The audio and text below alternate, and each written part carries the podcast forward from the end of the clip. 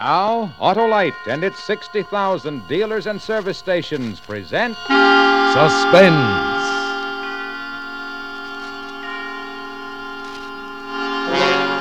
Tonight, Autolite brings you Ronald Colman in Noose of Coincidence, a suspense play produced and directed by Anton M. Leader.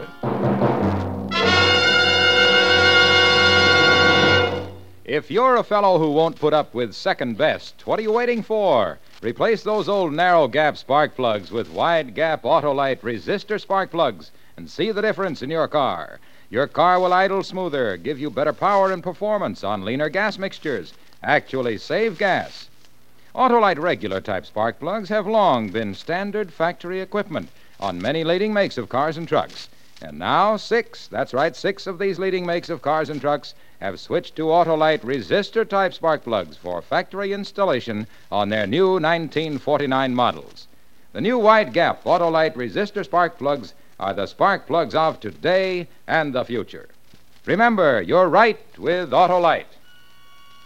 And now, Autolite presents Ronald Colman in a tale well calculated to keep you in suspense.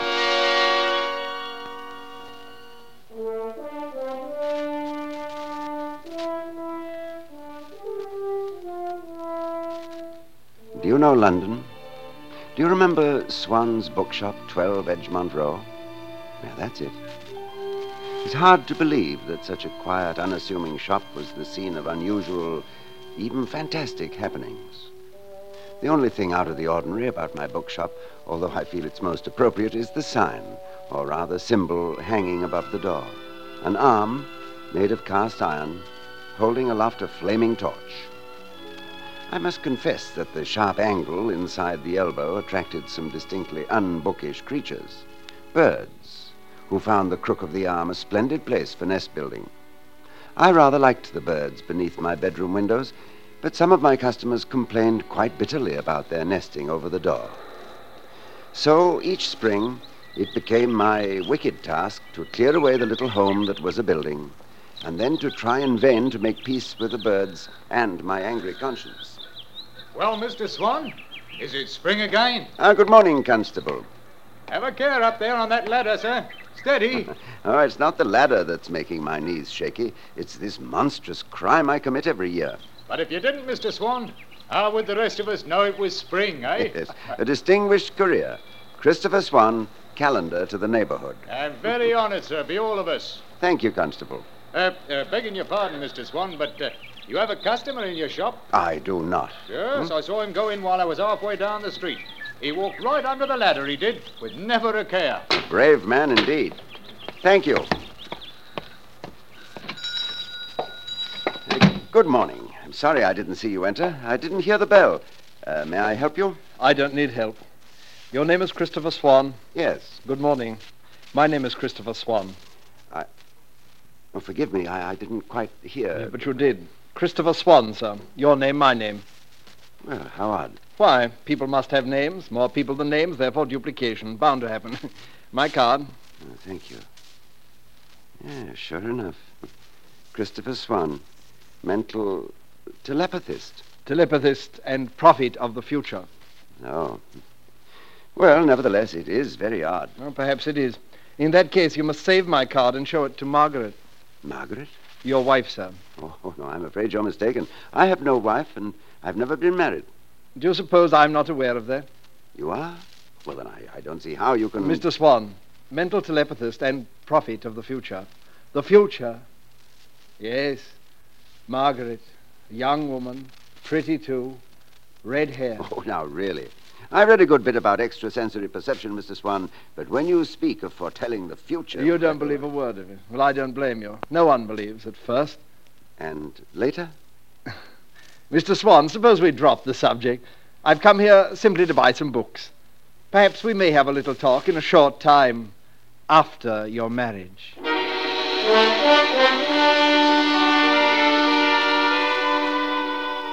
Now, if a thing like that happened to you, you'd probably laugh at it as I did.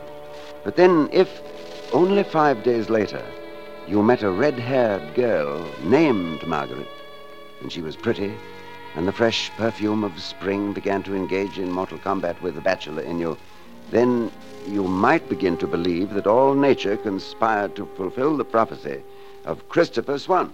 Of course I want to marry you, but we know so little about each other. Well, I think that's excellent, Margaret. It'll be an adventure, finding out. Oh, you'll be disappointed in me. There's nothing to find out. I don't intend to try. I expect to be content with you as you are. Well, Margaret, Oh, I. I wish you hadn't told me about all that money you inherited. I'd. I'd like you to believe that I'm marrying you for yourself. Chris, will you be happy with me? Will you be content? happy with Margaret? Content with Margaret? Why, less than three months later, anyone within earshot could have told the answer to that. Christopher! Yes, Margaret, I'm coming. Christopher, this back room is a sight. Yes, Margaret. If only you'd do some tidying about here instead of going on as you do. Talk, talk, talk with the customers, day in, day out. And what do you talk about? Books. Nothing but musty old books. Oh, but that's my business, my dear. Well, more's the pity. Why, any man with 50,000 good English pounds in Barclays Bank insists upon running an out of the way little bookshop instead of going out into the world and making something of himself. Margaret, please, there are people in the shop. People. Loafers. Now, see here, Margaret. Don't you dare lose that nasty temper with me. I know you're sorry you married me, but you made a bargain. You might as just as well be resigned. Till death do us part, the minister said. Till death do us part.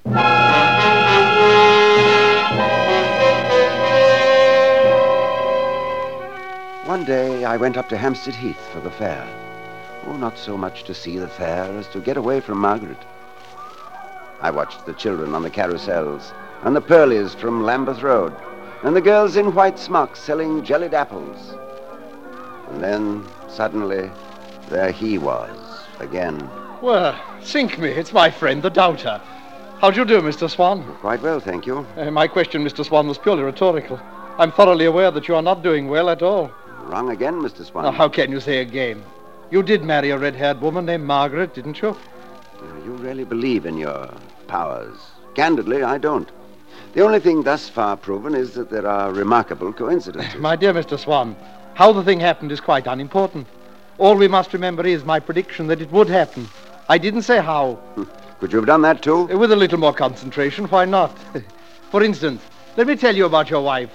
Your wife, Mr. Swan, is a shrew and will become more of a shrew each day. Now, please, I don't think I care to hear about No, don't that. go, Mr. Swan, please, not while I'm concentrating. Now, let me see. Christopher Swan, born one day, I can't quite make that out, in March 1908. Birthplace, the Manor House, Lower Orchard, Bellingdon near Chesham, Bucks. 1940, removed to London, acquire bookshop. Father and mother killed in Blitz. It's a pity, Mr. Swan. You, however, inherit 50,000 pounds, right?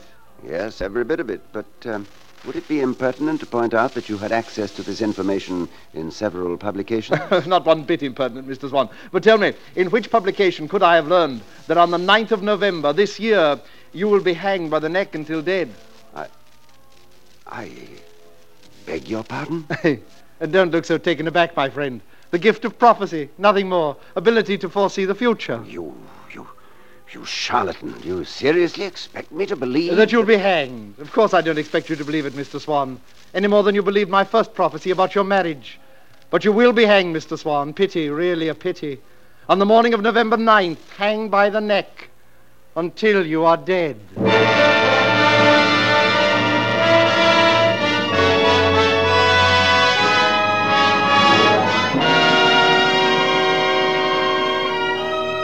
For suspense, Autolite is bringing you Ronald Colman in radio's outstanding theater of thrills, Suspense. Hey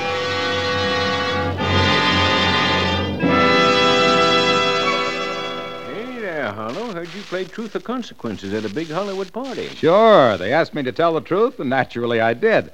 I said, friends, those Autolite resistor spark plugs always give a star performance. Smoother idling, better performance on leaner gas mixtures, and actually save gas. Why, they're bigger box office than a movie star. Hollywood stood for that? Well, I had to tell the truth. Wide gap Autolite resistor spark plugs are the spark plugs of today and the future. Yep, I said, more men go for Autolite resistor spark plugs than for glamorous movie stars. So switch from old narrow gap plugs Yeah, to. they must have loved you. There I was, telling the truth, and I had to take the consequences, too. Oh, you did? Yeah, they threw me into the swimming pool. well, it's Duck Hollow. Suspense is on. And now, Autolite brings back to our Hollywood soundstage Ronald Colman as Christopher Swan in Noose of Coincidence. A tale well calculated to keep you in suspense.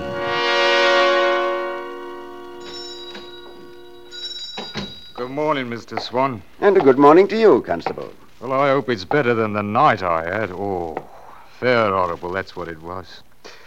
Oh, Mr. Swan, do you have any books that talk about spirits? Oh, yes, there are some very fine ones. Uh, Sir Arthur Conan Doyle. Uh, then there's the American psychologist William James. It's an odd coincidence. That's the man I'm reading now. There you are. William James, The Will to Believe. Oh, it ain't the believing that bothers me. It's the will to leave it in the bottle. The bottle? Spirits, Mr. Swan. Ooh, last night. Oh, I beg your pardon, Constable. You know, my mind is so set upon a certain. Well, let's see now. Ah, spirits, spirituous. Here we are. Spiritus frumenti. Christopher, Oh, heavens. when will you ever clean this filthy back room? I'll be there in half a moment, Margaret. Not in half a moment now. Oh, she does have a voice that carries, don't she, Mr. Swan? Yes, now, suppose you just browse along that shelf, Constable, and help yourself to whatever you like. Look at this place. Look at it. Nothing but old books. Dickens, Thackeray, Victor Hugo. Filthy nonsense. Filthy nonsense. Now, these are rare editions, Margaret. Please don't handle them like that. I'll handle them as they deserve. I'll tear them or burn them or fling them about. No, Margaret. Ma- Margaret! How dare you? It happens that I love this shop and the things in it. You'd like to die here. What? You said so in your sleep last night. I wish I were dead. That's what I heard you say. I don't know what's come over you, Christopher. Moody all the time. Sulking, sulking, sulking. Pity you feel so sorry for yourself. Margaret, please. Constable Smithers can hear every word. Let him. Let everybody hear. I've nothing to hide. I never dream about suicide. I made a mistake when I married you, but I'm trying to make the best of it. Pity you can't do the same. Pity you feel there's only one way out. Yes, a pity. Pity. Pity. The quiet was gone. The gentle, thoughtful quiet. A bookshop should be a peaceful place. I didn't remember dreaming about suicide, but I suppose I had such dreams. A man wants peace, even if it's only the peace of the grave. Oh, good morning. Good morning. I wonder if you have St. Mawr by D.H. Lawrence. I believe published by Heinemann. Yes, Heinemann does publish Lawrence, but I'm afraid we don't have. Uh, if you'll just step over here. There's been quite a demand for Lawrence lately, and with books in short supply. I know. Uh, let me see. St. Mawr, St. Mawr, St. There's one copy of Sons and Lovers, one Gypsy. Uh, no, no, I'm afraid we're out. May I order it for you? No, I really prefer to look for it. It's a good excuse to go tramping about, prowling through bookshops. Do you like bookshops? Oh, yes. Oh, I'm glad. Why? Oh, nothing. I simply am glad. I, uh, I'm sorry not to have had your book. I'll find it. Thank you so much. Uh, you, you might try the, the Ken bookshop near Victoria Station. Thank you, I will. Oh, another idea. Uh, suppose you leave your name and telephone number, and then I'd be able to ring you up if you should happen to come in. Oh, would you be good enough to do that? My name is Anne Stevens. Mrs. Anne Stevens? No, Miss Anne Stevens. Bayswater 3210. Christopher! Miss Ann Stevens had red hair, too. But not simply orange red like Margaret's. Her hair was like burnished copper, all warm and bright down to her shoulders. And when she walked in the sunlight, it seemed to be splashed with gold. And I thought to myself, it's probably fragrant and soft to touch. It was only a few days later I met her again in crowded Hyde Park. Oh, oh I, I'm sorry. I, why, Miss Stevens. I am sorry. Well, no, I'm not really. I mean, I. Hello. Did I hurt you? Of course not. It's Mr. Swan, isn't it? Yes. You've a remarkable memory for faces. No more than you. You remembered me. Oh, but that's different. I've thought about you. Did you? How nice. Um, trying to find a copy of St. Mawr. You, know. You remember that that's what you wanted. Oh, I'm so sorry. I did find a copy that same day at the Ken bookshop, thanks to your advice. Oh, It's a lovely work. I haven't read it.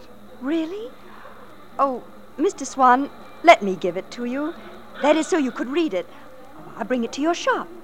Uh, suppose you bring it to me here.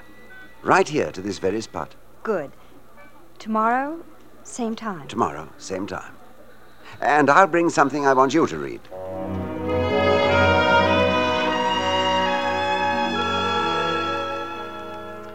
There were many tomorrows, but never enough of them. We talked and walked and spent wonderful hours together, and so many of them were utterly silent because it wasn't necessary to talk.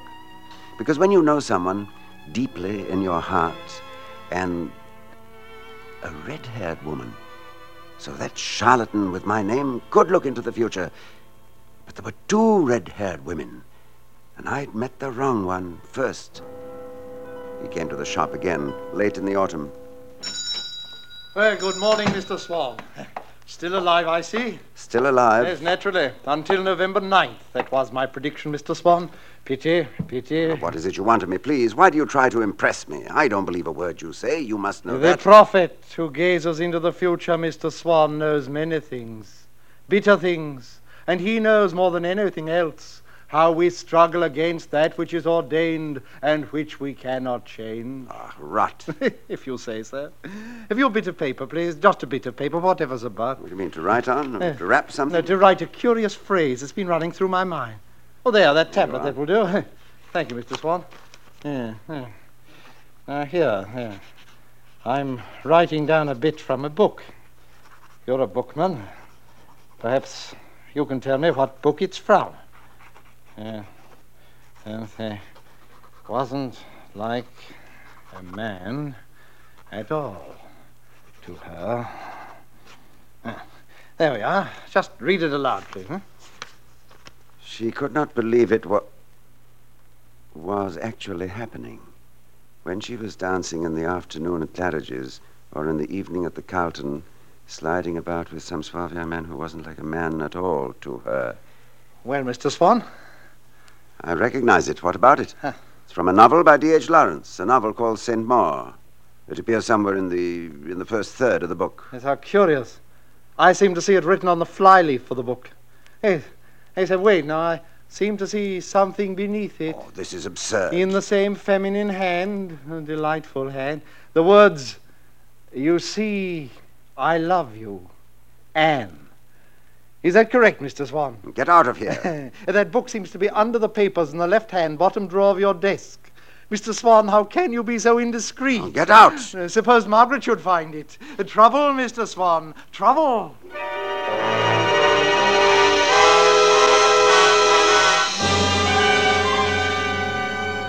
What did this mean? How could he know what Anne had written in that book? Was she in league with him? She couldn't be. Not Anne. And yet, I had fallen in love with her, a red haired woman, as he had prophesied. The answer came soon enough. Con- Christopher, Constable Smithers is in the shop. Oh, is he browsing, buying, or chatting? He wants a copy of a book called St. Mawr Constable Smithers wishes to read St. Mawr. by D.H. Lawrence. To begin with, I don't believe he had ever heard of it. Second, we haven't had a copy for ages. You should take more pains with your inventory, Christopher. There's a copy right there in the bottom left hand drawer of your desk. Oh, no, there's not. I say there is. And we'll have to sell it second hand. Some lovesick girl's written something on the flyleaf. You know Constable Smithers doesn't want that book, Margaret. Of course he doesn't. I didn't think so. And there's no copy of St. Mawr in the desk. There we differ. Well, look for yourself. Thank you. I will.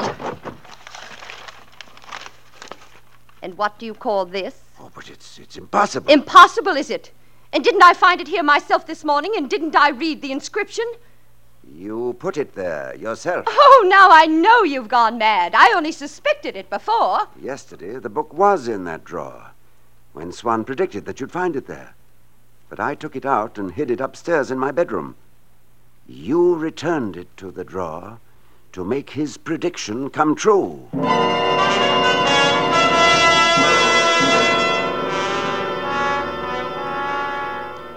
I didn't sleep well that night. It was the night of November the 8th. Many things had become clear. Margaret knew this fellow Swan, had known him before I met her. Between them, they had arranged his prophecies, the marriage, then the business of the book. This duplicity, this plot against me, was relieved only by one thing. Anne was not in league with Swan, and she did love me. I remember thinking, as I drifted into sleep, that if I could survive the next 24 hours, I would be safe and could free myself for Anne. When I awoke, I found my hands tied to a bedpost with a silk scarf, and Margaret standing at the window that's above the entrance to the shop. Mr. Swan stood on a chair at the clothes cupboard. He was twisting a large hook into the top of the door frame. Good morning, my boy. It's the 9th of November. Oh, your prophecy. Uh, Christopher Swan hanged by the neck until dead. Well, you might show some fright, at least some surprise. I'm too filled with loathing for you both. So you're going to. to murder me? what a frightful idea. No, no, no, you're going to commit suicide. Pity. Don't talk to him, Kit. Get it done Oh, with. yes, Maggie, surely. Maggie is my sister, Mr. Swan. I knew there was some relationship between you. You have the same tricks of expression. You use the word pity so often. There's not much pity in either of you, is there? It was a little, Mr. Swan, but it's not stronger than 50,000 pounds. Uh, there we are. Do you think that hook will hold, Mr. Swan? Oh, come to the point. You don't uh, really intend to murder me. Uh, what is it you want?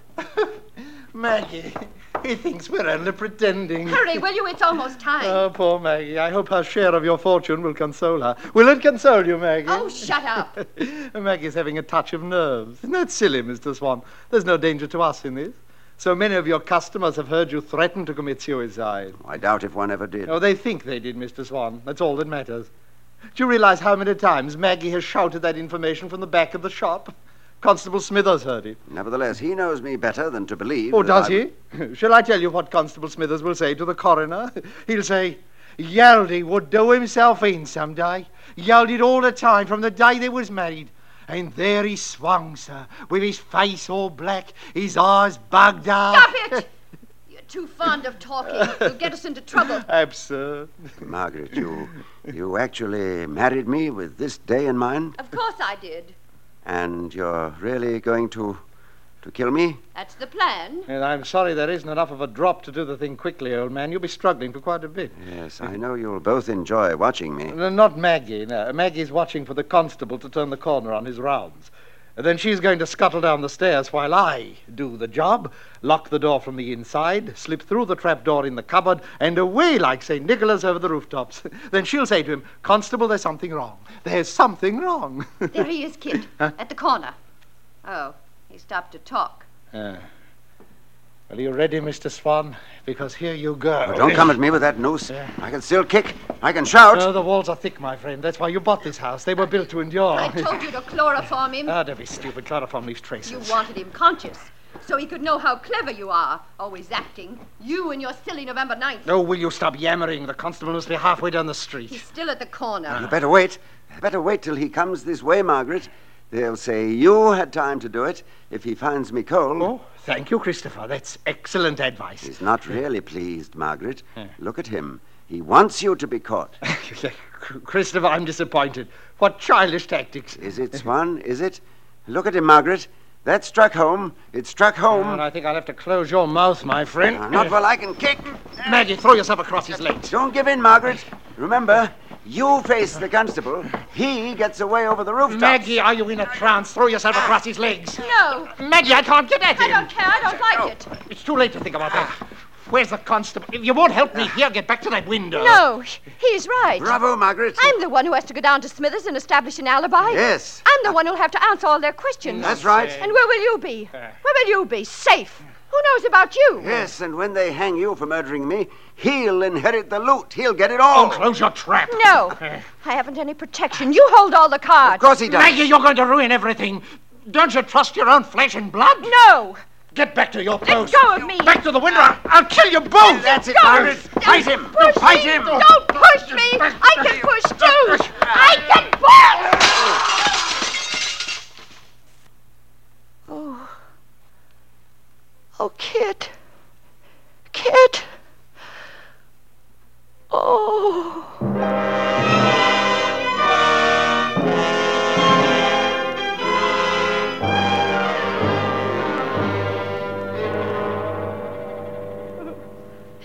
It's queer goings on, sir, you being bound to the bed like this, and him breaking through the window and then hanging from the sign. You'll have to answer some questions, Mrs. Swan. Hanging from the sign. I killed him. I killed him. Yes, and I saw it happen. Saw him smash through the window and come tumbling down and catch his Adam's apple right in the very crook of the elbow, where the sparrows build a nest every spring. Right in the very crook. And there he swung, caught fast, Mr. Swan. Ah, it was horrible, sir. His face black and his eyes bugged out. Stop it. Oh, stop it. Another prophecy come true. What's that, Mr. Swan? I think he could foretell the future. I believe he could. November the 9th. Christopher Swan hanged by the neck until dead. Only he had the wrong Christopher Swan.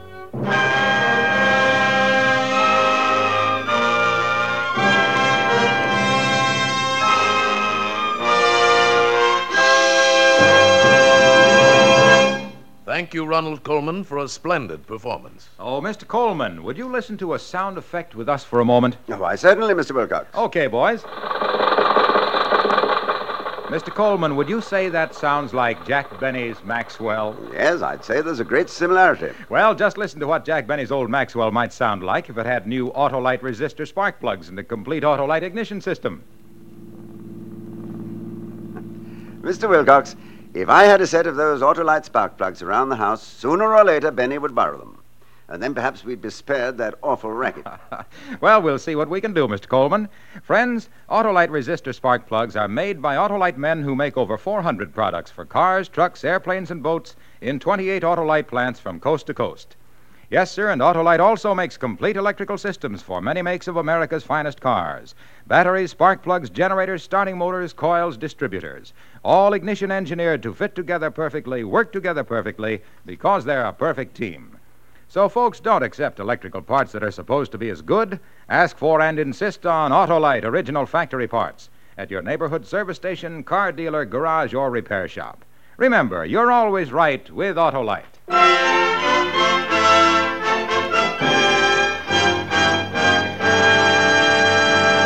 Now, here again is Mr. Ronald Colman. It's always an interesting and pleasant experience to appear on Suspense, and especially when I can work with such a fine company of actors. Next week, we're all in for a special treat when radio's outstanding theater of thrills presents Edmund Gwenn in a story called Murder in Black and White. Another gripping study in. Suspense. Tonight's play was written by William Fifield and adapted for suspense by Herb Meadow. Music was composed by Lucien Moraweck and conducted by Lud Gluskin. The entire production was under the direction of Anton M. Leader. In the coming weeks, Suspense will present such stars as Betty Grable, Mickey Rooney, Bob Hope, and many others. Make it a point to listen each Thursday to Suspense, radio's outstanding theater of thrills. Next Thursday, same time, here, Edmund Gwenn in Murder in Black and White. You can buy Autolite resistor spark plugs, Autolite stay full batteries, Autolite electrical parts at your neighborhood Autolite dealers. Switch to Autolite. Good night. Here's great news. Suspense on television may be seen in many parts of the country every Tuesday night. This is CBS, the Columbia Broadcasting System.